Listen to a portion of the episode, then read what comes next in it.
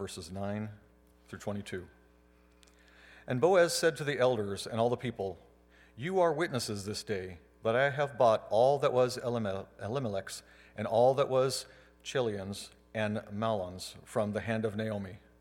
Moreover, Ruth the Moabitess, the widow of Mahlon, I have acquired as my wife to perpetuate the name of the dead through his inheritance, that the name of the dead may not be cut off from among his brethren and from his position at the gate. You are my witnesses this day. And all the people who were at the gate and the elders said, We are witnesses. The Lord make the woman who is coming to your house like Rachel and Leah, the two who built the house of Israel, and may you prosper in Ephrathah, and be famous in Bethlehem. May your house be like the house of Perez, whom Tamar bore to Judah, because of the offspring which the Lord will give you from this young woman. So Boaz took Ruth, and she became his wife. And when he went into her, her the Lord gave her conception, and she bore a son. Then the women said to Naomi, Blessed be the Lord, who has not left you this day without a close relative, and may his name be famous in Israel. And may he be to you a restorer of life and a nourisher in your old age. For your daughter in law, who loves you, who is better to you than seven sons, has borne him. Then Naomi took the child and laid him on her bosom and became a nurse to him. Also, the neighbor women gave him a name, saying, There is born a son to Naomi, and they called his name Obed. He is the father of Jesse, the father of David. Now, this is the genealogy of Perez. Perez begat Hezron, Hezron begat Ram, and Ram begat Amminadab. Amminadab begat Nahshon, and Nahshon begat Sal- Salmon. Salmon begat Zoaz, Boaz, and Boaz begat Obed. Obed begat Jesse, and Jesse begot David.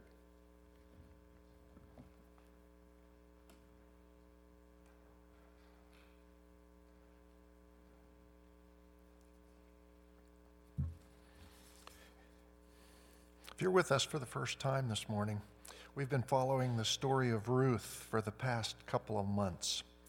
Carolyn James's excellent book, Finding God on, in the Margins, is our primary source. And today we're going to come to the finish. This is the last time, for a while at least, that we'll spend time together in the book of Ruth. I reserve the, the right to come back to it occasionally. This is a wonderful story I have found. But my task today is to bring together the loose ends of this amazing little story and focus them on Jesus, in particular on the sacrifice Jesus made to rescue us and redeem us, the human family, from extinction. And we're going to do all that within 20 minutes. So we're going to get right to it. And I think maybe the best way for me to, to do this is just like the book of Ruth does in the verses that Daryl just read to us a moment ago, and that is to focus on the names that are listed here. It's kind of a who's who in Bethlehem. And the primary question that we'll ask as we go is this one Who is the real Goel in the story? Right? Who is really the kinsman redeemer? If you know anything at all about the book, book of Ruth by this point, you know that the plot hinges on this law of rescue having to do with the near kinsman, the kinsman redeemer, the Goel.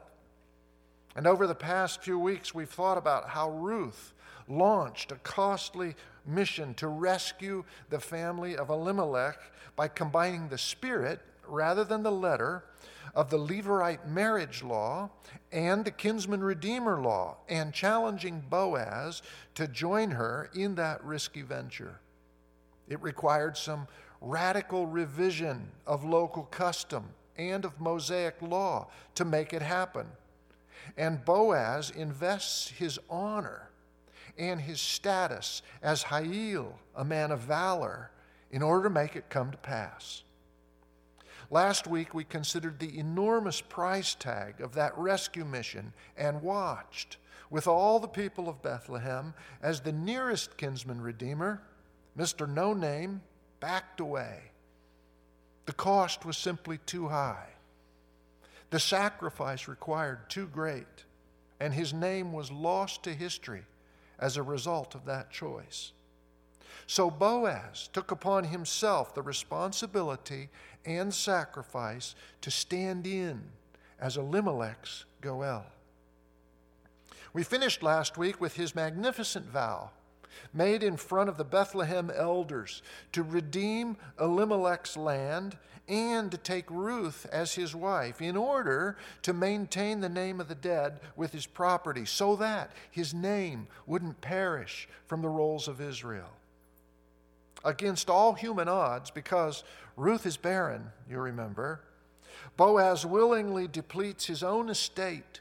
He draws down his own resources in order to rescue a dead man's family because he bets Yahweh will come through and accept the miracle that Ruth has laid on the altar.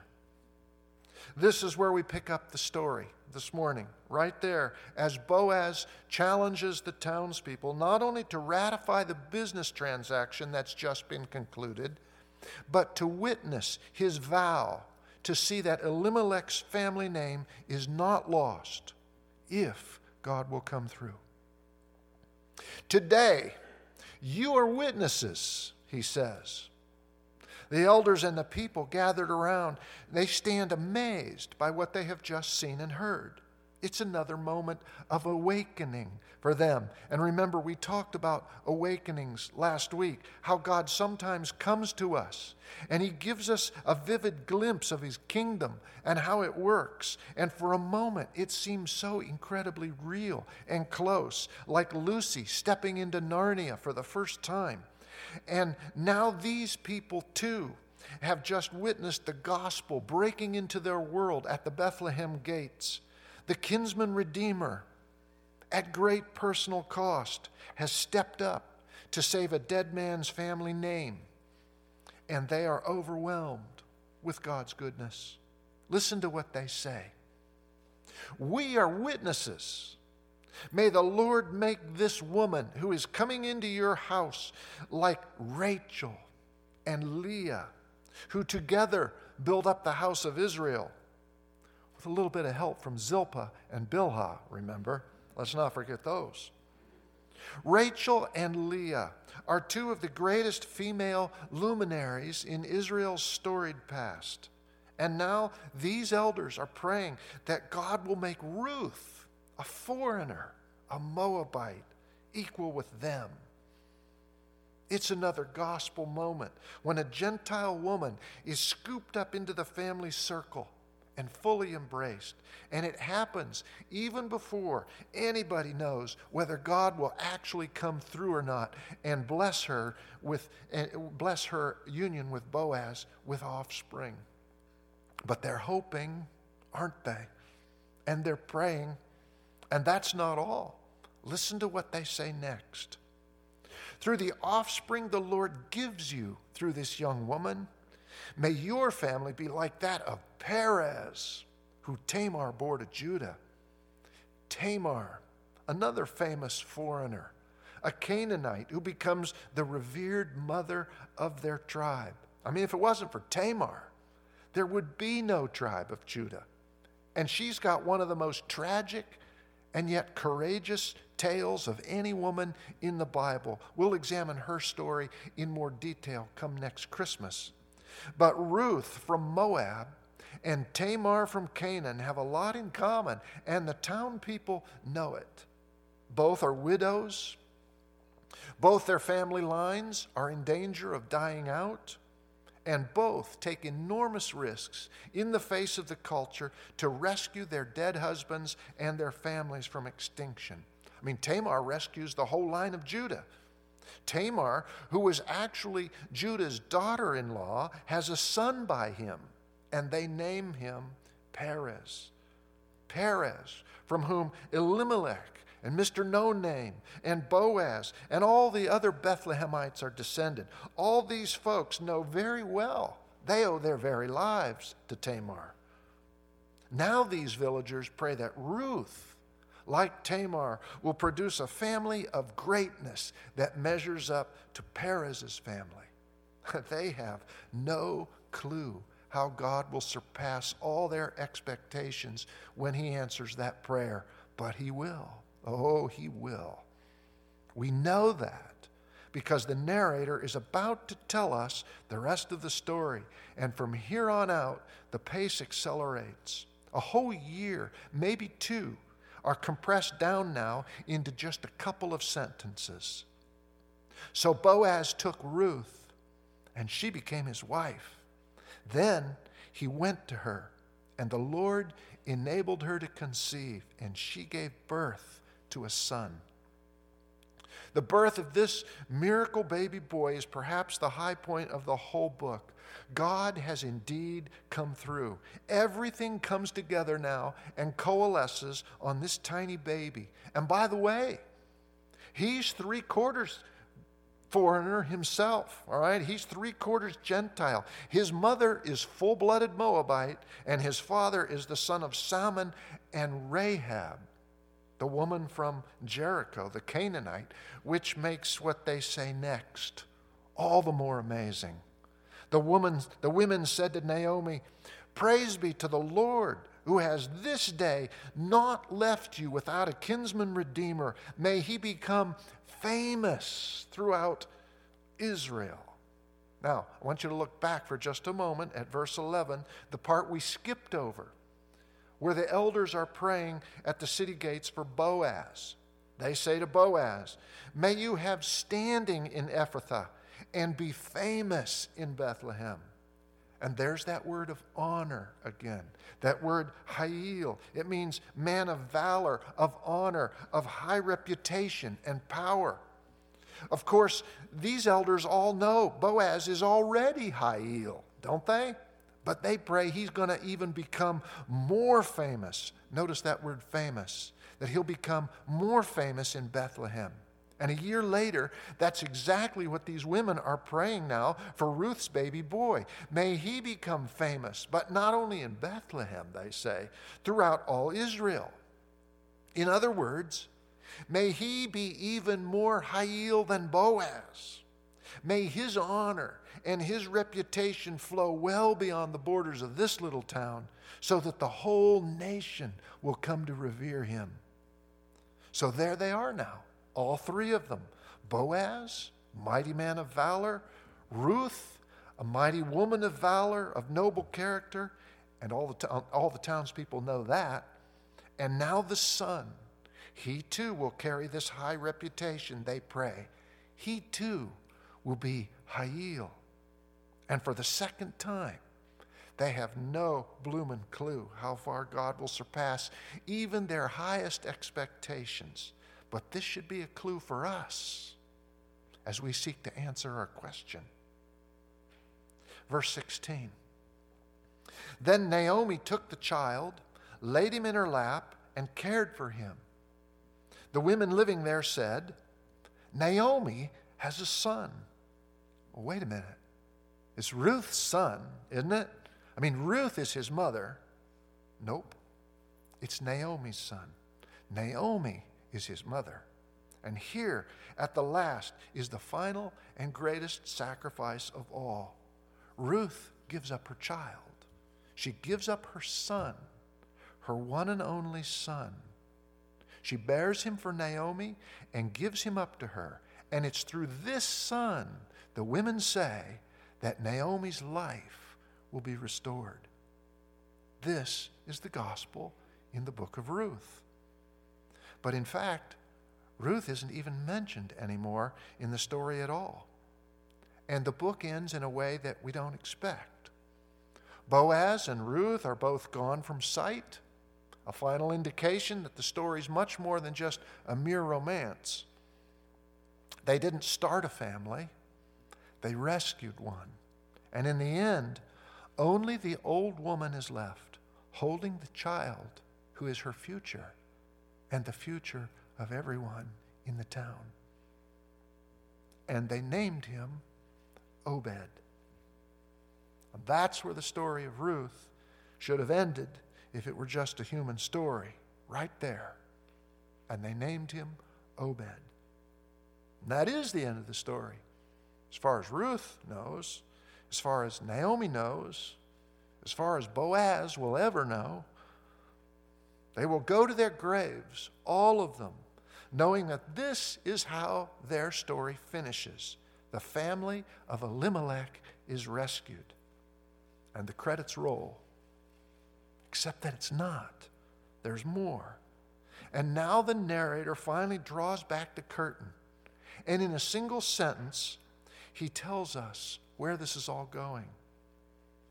He was the father of Jesse, the father of David. And David, of course, is Israel's greatest king and the progenitor of Jesus. Through Jesus, the whole human family is redeemed. Without ever realizing it, Naomi and Ruth and Boaz have redeemed Israel's royal line. This son will be grandfather to King David and direct ancestor of Messiah to come. In this wonderful statement, Naomi has a son. All the strands of the story finally come together.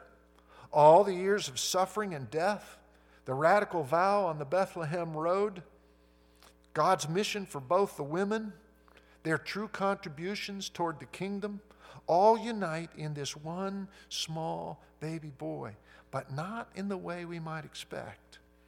Little Obed, he doesn't bring meaning and purpose to, to Naomi or Ruth.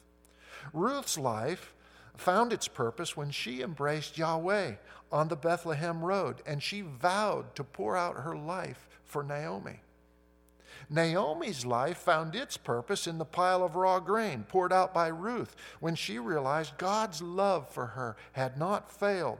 God had not withdrawn from her nor left her. She was still his beloved daughter. Obed doesn't bring meaning and purpose to their lives as much as he becomes beneficiary of all these two women have gained as they have suffered and sacrificed.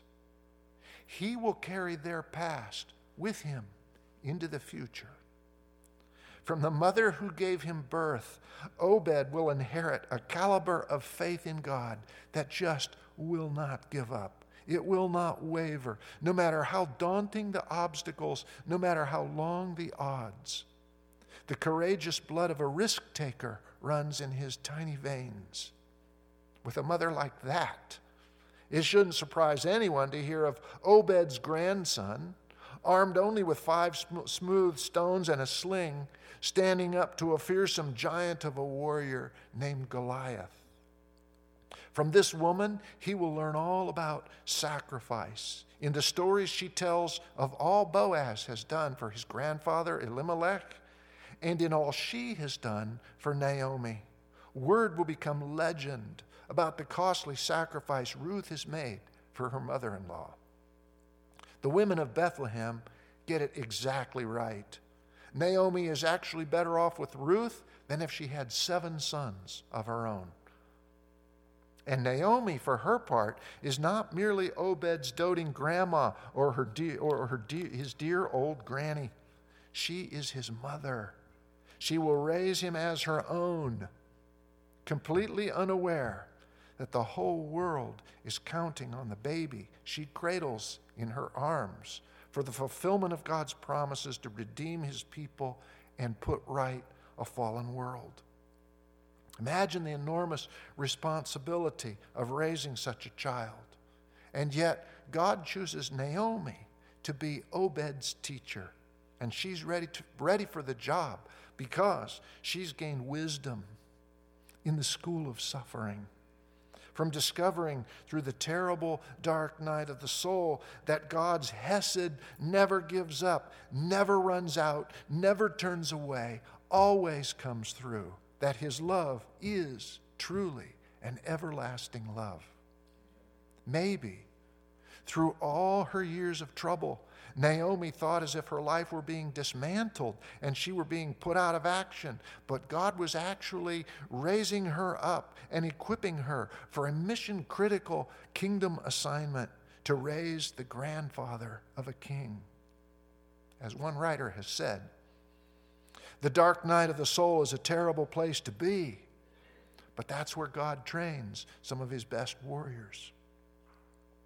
No psalm bears the name of Naomi as its author, but traces of her theology are scattered through the Psalms of David, who would one day write, Surely goodness and mercy, Hesed, in other words, will follow me all the days of my life, and I will dwell in the house of the Lord forever. David's theological roots can be traced back through his father Jesse to his grandfather Obed, the child Naomi holds in her arms, the child who learns deep lessons about God at the knee of this female Job. And so then, our question Who is the real kinsman redeemer in the book of Ruth? Who's really who in the little town of Bethlehem? If you say it's Boaz, you're in very good company and plenty of it. Almost everybody commenting on the book of Ruth agree it's Boaz. He is the man of valor who spends his treasure to redeem a dying family, to win back a lost inheritance. And thus, Boaz foreshadows the magnificent work of Jesus, our great elder brother and kinsman redeemer, who came to earth to rescue the dying human family. The mighty man of valor who faced off against Satan to redeem the inheritance we've lost. Boaz also foreshadows the sacrifice of God the Father, who emptied the treasuries of heaven to give us Jesus, to send his, lo- his Son to a lost world where we rejected him and mocked him and crucified him. And yet, to those who do receive him, he gives the right to become children of God. Children not born of natural descent or a human decision or a husband's will, but miracle children like Obed, sons and daughters of God. So then, it's Boaz. But wait a minute. Maybe it's not as simple as that. Because it wasn't Boaz's rescue plan at all, was it? It was Ruth's. She was the one who challenged Boaz to join her. Could it possibly be that Ruth actually plays the part of the real Goel in this book that bears her name? Ruth, who pledges her life for Naomi and gives herself up for her. Ruth, whose name means friend, remember, foreshadowing the great sacrifice of Jesus, a friend of sinners who pledged his blood for us and gave himself up for us all so that we might be saved. In offering up her one and only son to save Naomi, she prefigures the risky love of God the Father, who, because of the vow he made, gave his one and only Son, that whosoever believes in him might not perish, but have everlasting life. So then, could it be that Ruth is the real Goel? Or is it somebody else? Let's look again at verse 14 and hear again what the women say to Naomi on the day that Obed is born. They say, Praise be to the Lord, who this day has not left you without a kinsman redeemer, a Goel. May he your Goel, become famous throughout Israel. He will renew your life and sustain you in your old age. For your daughter in law, who loves you and is better to you than seven sons, has given him birth. Through the birth of this son, they say, death and emptiness have given way to life and fullness. So, who really is the Goel? It's Obed. It's Obed, whose name means servant of God. He's the real kinsman redeemer of the story, the one on whom all these hopes are fastened. And so it's Obed who points forward and prefigures the work of our heavenly kinsman redeemer, Jesus, the servant of God. Jesus, about whom Isaiah wrote in the great Song of the Suffering Servant, He was pierced for our transgressions, He was crushed for our iniquities. The punishment that brought us peace was on him, and by his wounds we have been healed. Because he poured out his life unto death and was numbered with the transgressions, the transgressors, for he bore the sins of many. Obed will not be the last baby boy born in Bethlehem to hold such a, such a strategic position in Earth's history. Eleven centuries later, another faithful, gutsy young woman will travel the road to Bethlehem so that her baby boy can be born in the city of his ancestors, the land of Elimelech. And there, when the fullness of time comes, God will give his son, born of a woman, born under law, to redeem us, that we might receive full adoption as sons and daughters of God. And they named him Jesus because he came to save his people from their sins. He came to seek and to save that which was lost. He came for us when our family line was dying out. He came as our great Goel. There is a Redeemer, Jesus, God's own Son. And through the birth of this Son, Jesus, Death and emptiness have given way to life and fullness for all of us. From the fullness of His grace, John writes, we have all received one blessing after another. And so it's fitting for us to finish the book of Ruth today with these symbols tangible reminders, sensory reminders of the love Jesus has for each one of us. The bread, reminding us of his broken body, but it was broken so that we don't have to be broken. So that your name and my name might not perish forever from the rolls of the human family. The juice, revealing the high cost, reminding us of the blood he poured out, the promise he made to us, the vow, in other words, the new covenant in his blood, that our sins will not determine our demise. Rather, we are forgiven. He laid down his life. Why? Because of his deep, deep love for us. He has pledged himself to us with cords of love that cannot be broken. Surely goodness and mercy shall follow us all the days of our lives, and we will dwell in the house of the Lord forever. This is the gospel we celebrate this morning, foreshadowed long ago in the lives of two courageous women and a man, and a tiny newborn baby boy in the story of Ruth. So, Doug, come up and lead us in this song that we're going to sing. We've, we've heard this song before in January when we were not uh, permitted to sing it. We've heard it, and today we're going to sing it. And uh, John and Daryl come up and join me here at the table, and deacons come up and take your places as we celebrate the gospel together.